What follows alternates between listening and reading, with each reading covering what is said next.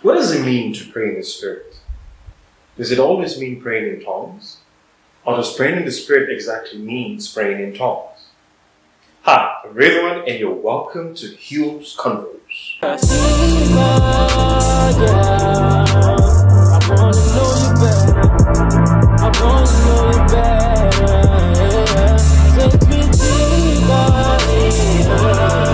Welcome to Hugh's Convos, and I'm Ridwan. And if you haven't subscribed to any of the channels, please subscribe to the Hugh's Convos YouTube channel. There's also the Instagram page. You can like the Instagram page and let's interact there. You can also follow us on all podcast platforms. That's Hugh's Convos on Google Play, Spotify, iTunes, whatever platforms actually you use. I think the podcast is actually streaming live there. So you could go there and follow all the activities there. Yeah, yeah all the activities basically. so yeah, follow all that. Share with friends. I'd like to actually grow the channel if you can. So please share with friends, and we're going to keep bringing the conversations forward. So today I will be talking about praying in the spirit.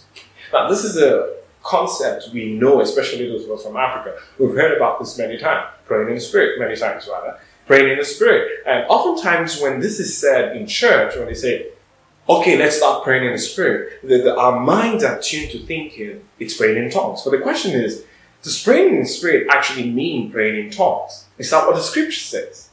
When Paul says praying in the spirit, what did he mean?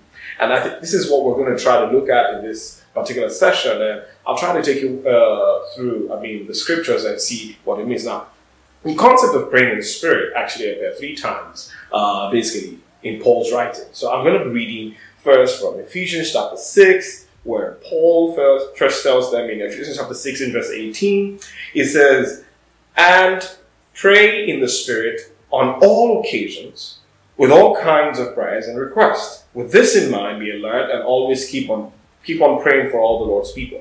So this is Paul actually talking about praying in the Spirit right here, and he's telling them, pray in the Spirit on all occasions. And then initially in 1 Corinthians chapter 14, he had already talked about, I will pray with my spirit and I will pray with my understanding. I will sing with the spirit. And I will sing, with my understanding. Now, if we're taking this in context, what does it mean to pray in the spirit? Earlier in Romans chapter 8, verse 26, Bible says, In the same way the Spirit helps us in our weaknesses, we do not know what we ought to pray for, but the Spirit Himself intercedes for us through wordless groans. And so here we see something about the Spirit helping us in our weaknesses because we do not know what to pray for. So, what does it mean to pray in the Spirit when we look at that? Uh, and how do we reconcile this with praying in tongues? Actually, the general belief is around 1 Corinthians 14, where Paul says, I will pray with the Spirit and I will pray with my understanding. This is where the concept of praying in tongues, just because he had been talking about tongues, earlier before then. So people, are, I mean, the general assumption is, oh, when he says I'll pray with the Spirit, I'll pray my understanding, he's talking about prayer. But here he's saying I'll pray with the Spirit. It's different from praying in the Spirit. Now, another um, reference to praying in the Spirit, what we hear of in the Bible is in the book of Jude and verse 20.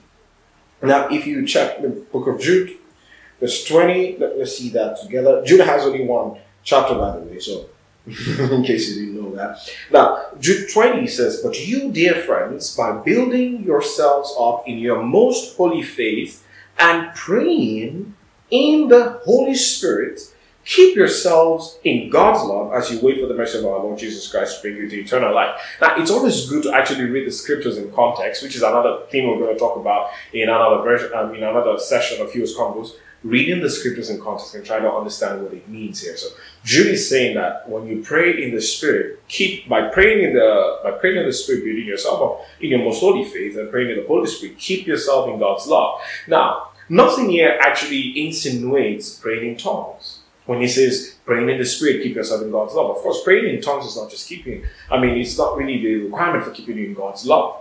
But he says praying in the Spirit. So, what does it mean to pray in the Spirit? Now we understand that when we are born again, we are born into the Spirit. We are born of the Spirit. And so we are in the Spirit. And so when the Bible now says in Ephesians, when Paul says, uh, don't be filled with uh, wine or drunk, don't be drunk with wine where it is excess, but be filled with the Holy Spirit. We understand that when he says we should be filled with the Holy Spirit, he's not necessarily saying that, oh, the Holy Spirit is half empty, and then you're going to take more Spirit and pour it inside of you. No You're not going to get more of God's Spirit that you already have inside of you. The day you got born again, you got God's Spirit inside of us. We all have God's Spirit inside of us. But the difference is always how we yield to God's Spirit inside of us. So we all have the Holy Spirit. He's inside of us. He's working in us. However, you'll always see different results in different people's lives based on how much they yield themselves to God's Spirit. When we say yield to God's Spirit, it's basically obeying the Spirit, living according to the Spirit, depending on the Spirit for our daily lives. I mean, in Galatians 2, Paul says that the life that I live is not mine. Nevertheless, I live, but Christ is who lives in me. So he says, I am crucified with Christ Jesus. That's what Paul says in Galatians 2, verse 20. So when we say we are being filled with the Spirit, when he says, or when Paul says, be filled with the Spirit, he's not necessarily saying, go to God and take a cup of the Spirit and pour from the Spirit that has already reduced in you. The Holy Spirit doesn't reduce in you. Hello? It doesn't reduce in you. So what does it mean to be filled with the Spirit? To be filled with the Spirit technically or in context means to allow yourself to be controlled by the Spirit of God. And how do we allow ourselves to be controlled by the Spirit of God? It's not just in hearing, it's not about hearing voices, but it's yielding to God's Word, following His commandments. I mean, Jesus laid all of these commandments that we have in the New Testament. I mean, all of them actually making the Old Old Testament uh, commandments or covenants actually even clearer to us. So when Jesus gives us these things and he says we should be his disciples, he says things like you have to love one another. He also says things about being humble. Uh, so when you have all these commandments that are actually put together in Christ, and he says, if you are my disciples, you will actually show by obeying. And one of the ways that Jesus says that if you truly love me, you will obey my commandments. That's actually the key thing. So the express, I mean, the, the, the, the ultimate expression of our love for God is not in how much we cry, it's not in how much we sing, but in how much we obey Christ's commandments. So you want to test how much somebody loves Christ, or if Christ was to test how much you, love, you love Him, it's by His commandments that you actually yield it. So when Paul says don't be drunk with wine, because oftentimes when you're drunk with alcohol, you see that alcohol oftentimes takes over and your inhibition are freed, and then you start doing things you can't even account for. And then the same way in the Spirit says, be filled with the Spirit. Let the Spirit take control of you. Let the Spirit bear fruits in you. Let there be an expression of the Spirit in your life where it's not about you anymore. It is God's Spirit living or expressing Himself through you. That's what it means to be filled with the Spirit. So when somebody is filled with the Spirit, he's not necessarily saying he's praying in tongues all the time, but it means that you are actually seeing full expressions evidences that this person has truly been with Christ, or this person is actually a disciple of Christ Jesus. So when then he not, when if we understand that being born again means we are in the Spirit, and then the Bible also says that if you are born of the Spirit, if we live by the Spirit, so we should also walk in the Spirit. So if we have the Spirit, we should also walk and live by the Spirit. So we can't say, I've got God's Spirit, and we're not living according to God's Spirit. So living in the Spirit, walking in the Spirit, necessarily means that we are yielding to the commandments of the Spirit. And one of the primary places where we see God's commandment is His Word. What is the will of God for us? We find it in His Word, expressly written. Somebody says, You don't know what God is saying. Go to His Word. He's speaking so loud. So when you go to the Bible, you go to Jesus' words, you read the Bible, I mean the whole counsel of God, having a full understanding of what scriptures mean, not just speaking verses out of context. We tend to see God's will, God's minds, and it's supposed to shape us. And we behold in the Bible says as in a glass, and we get changed from glory to glory. We changed into his image. So technically, living in the Spirit or walking in the Spirit is not some vague term or mysterious term. It is simply obeying God's commandments or obeying or leaning into His will. Following God's will, doing things according to His will, not doing things based on how we want it, but based on how He wants it. That's ultimate submission. And when we are fully submitted to God's will, then we are walking in the Spirit. We will see love flowing through us, gentleness, patience, long suffering kindness. We see all these things actually flowing out of us. Bible says in Galatians 5 verse 20 to list all the fruit of the Spirit. It says, against all these, there is no law. The law doesn't hold against this. So the truth about it is that so living in the Spirit and walking in the Spirit is walking according to the will of God. If we have this understanding of walking in the Spirit, the same application applies to praying in the Spirit. So praying in the Spirit is not as difficult as it seems, or it doesn't necessarily mean praying in tongues. Even though when you pray in tongues, which is a gift of the Spirit, could actually be a way of you praying the will of God, but praying in the Spirit does not necessarily mean praying in tongues. It just means praying in accordance with the Spirit, or praying with the help of the Spirit, praying in connection to the Spirit. And how do you pray in accordance with the Spirit? It is praying the will of God praying the will of God. When we come to the place of prayer, prayer is not necessarily a place where we manipulate God or twist the arms of God to fulfill what we want. On the contrary, prayer is that place of communion where we submit our wills and we say, God, let your will be done. That's what prayer is about, in essence. It's a place where Prayer changes us more than it will change God because it wouldn't change. We're not going to twist the arm of God. If you're going into prayer where we have this mindset of always going to prayer because of what we want, we become manipulators. We're trying to twist the arm of God and manipulate God into doing something that we want. Most times our selfish desires. And then James will say, You ask and you don't have because you're asking amiss. And even when you actually ask, you are asking with the wrong motives. That's why you're not getting it. You want to satisfy your selfish motives. But in actual sense, when we're Christians, as disciples of Jesus, the whole essence of being his disciples is submitting ourselves to him. Where it's more about his will, where it's about Christ and not us. And the focus is not us, the focus is him. What does he want? What is his will concerning us? And so when we go into the place of prayer, it's a place of communication, a place of communion where our minds are renewed in accordance with His will. So oftentimes when you get to that place of prayer, the Bible says Romans 8 verse 26, you don't know what you ought to pray for. But when you depend on the Spirit and you want to pray the will of God, you allow the Spirit to control your prayer life. What would God want in this situation? We know for sure in scriptures that God wants all men to be saved. And so we pray for all men.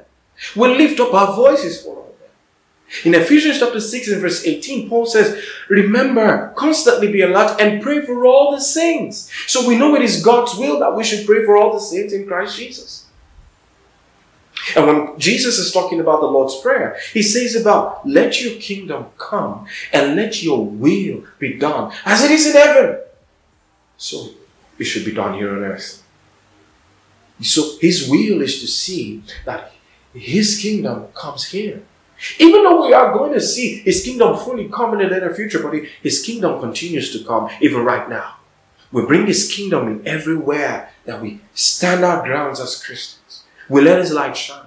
Jesus says in Matthew chapter 5, let your light so shine that the world may see your good works and glorify your Father in heaven.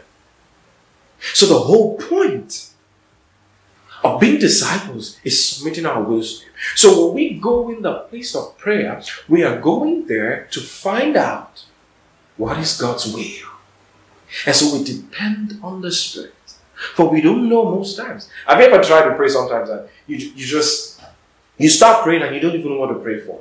It's hard to even say things because you're so lost, you don't know what to pray for, and sometimes you just feel, I don't have any prayer request. But Paul says, pray within the pray in the spirit in all occasions, with every kinds of prayer. I mean, so it's it means there's always something to pray for. Maybe the reason you don't have anything to pray for is because you're not actually praying in the Spirit. You're praying with your mind made up about things you want to pray for. You're thinking with your logical mind. But how about changing the way you pray and allowing the Holy Spirit pray through you? Let Him help you in your weakness. Depend on Him to teach you to pray. And so when you get there, and sometimes you get into the place of prayer, as you kneel down and you're saying, Holy Spirit, just have your way, have your way. You, you have understanding of His Word. You have read His Word. You actually know a lot of things that He says in His Word. His commandment. You know He wants you to love. You know He wants you to be patient. You know He wants you to forgive. So this answers a lot of questions that might be in your heart concerning issues. And so by the time you get in that place of prayers and you just kneel and say, Holy Spirit, guide me. I just depend on you. Help me to pray. What is your will, oh Father? And as you're thanking Him and giving Him glory, He drops names of people in your heart. He says things like, pray for this person. You just see, you just hear a name in your mind, somebody you've never even thought of in a long time, and you start praying for them. You find yourself praying for the saints, all saints that are persecuted all around the world. That's you depending on the Holy Spirit. And oftentimes there are things you never even planned for. And you just, as you're dependent on the Holy Spirit, He's praying through you to God. And that's the beautiful thing. So when we pray in the Spirit, we are dependent on the Holy Spirit to guide us in prayer, to pray through us, to teach us to pray. When We're praying our wills, we're praying His will. The Bible says in 1 John chapter 5, it says, and this is our confidence. I think it's 1 John chapter 2 or verse chapter 2 or one of them. It says, This is our confidence. That whatsoever we ask according to his will, he hears us. That's the confidence we have in Him. And so when Jesus was in the Garden of Gethsemane, and he went there crying, the Bible says his tears were like droplets of blood. He was pain. I mean, he was going through that pain. He was going through that moment as a man. And he says, Oh God, if it is your will, let this cup pass over. So he wanted the cup to pass over. As a man, the pain was so much. He knew what he was about to go set himself up for. But I like the way Jesus ended the prayer. He says, Nevertheless, not my will, but your will be done. You see, Jesus submitted his will for the Father's will. He gives us that example for us. I'd say Jesus prayed in the Spirit at that moment. But he is always in the Spirit because Jesus is the Spirit. So for us, when Paul says pray in the Spirit, it means depend on the Spirit all the time. Let the Holy Spirit guide your prayer life. Let the Holy Spirit teach you to pray. And when you're praying in the Spirit, you're keeping yourself in God's love. It says keep yourself in God's love. And what does it mean to keep yourself in God's love? It means you're walking in His love. You're walking in His Word. The Bible says, when He was speaking to the people of Israel, it says, I know the plans that I have for you they are plans of good and not of evil. It's the same plan He has for us. So, there is no perfect place to be in than in the will of God. So, could I pray in tongues and be praying in the Spirit? Of course. But Paul knows, because he had said it, he said, we'll all pray in tongues? He knows definitely that not all Christians actually pray in tongues, which is something we'll talk about later on. But not all Christians pray in tongues, but does that mean that they are not loved of God? No. Does that mean that they are less of Christians? No. So when Paul, who has said in 1 Corinthians that not everyone will pray in tongues, do you think he would now say in Ephesians chapter 6, pray in the Spirit to mean pray in tongues on all occasions? Knowing fully well that not everyone will pray in tongues. So definitely, praying in the Spirit was not referring to praying in tongues in what Paul was admonishing, but rather depending on the Spirit. Of course, if I depend on the Spirit, can I pray in tongues? Of course, the Holy Spirit allows that manifestation. It's a gift of the Spirit. And oftentimes, when you're praying in tongues, like Paul says, you're praying, your understanding may not be fruitful, but you're edifying yourself. So, which is a good thing to pray in the Spirit, to pray in tongues rather. However, praying in the Spirit does not necessarily always mean praying in tongues. Praying in Spirit in general means depending on God's Spirit to pray through. So I hope from this moment you're going to start praying in the Spirit, depending on the Spirit. Well, I've been able to answer this question for you. If you have more questions, you can just reach out or send an email and we'll clarify this uh, further. So, the basic of this is praying in the Spirit is praying in accordance with the Spirit, depending on the Spirit, and allowing the Holy Spirit to fill our lives. And when we do this, we continue to walk in His love and we walk in His will. What a perfect and beautiful, joyful place to be. I hope this has blessed you today, and I'm looking forward to having you on further episodes. I mean, just join me in. Like, subscribe to the channel, like the Instagram page, subscribe to the uh, YouTube channel, and to the podcast for more. Uh, I mean, more episodes that are coming up. I'm glad that you're here with me. God bless you so much, and I hope that your walk in Christ continues to grow and you experience more of God's love as you live through this present day. God bless you, and I'll see you for the next episode. Ciao.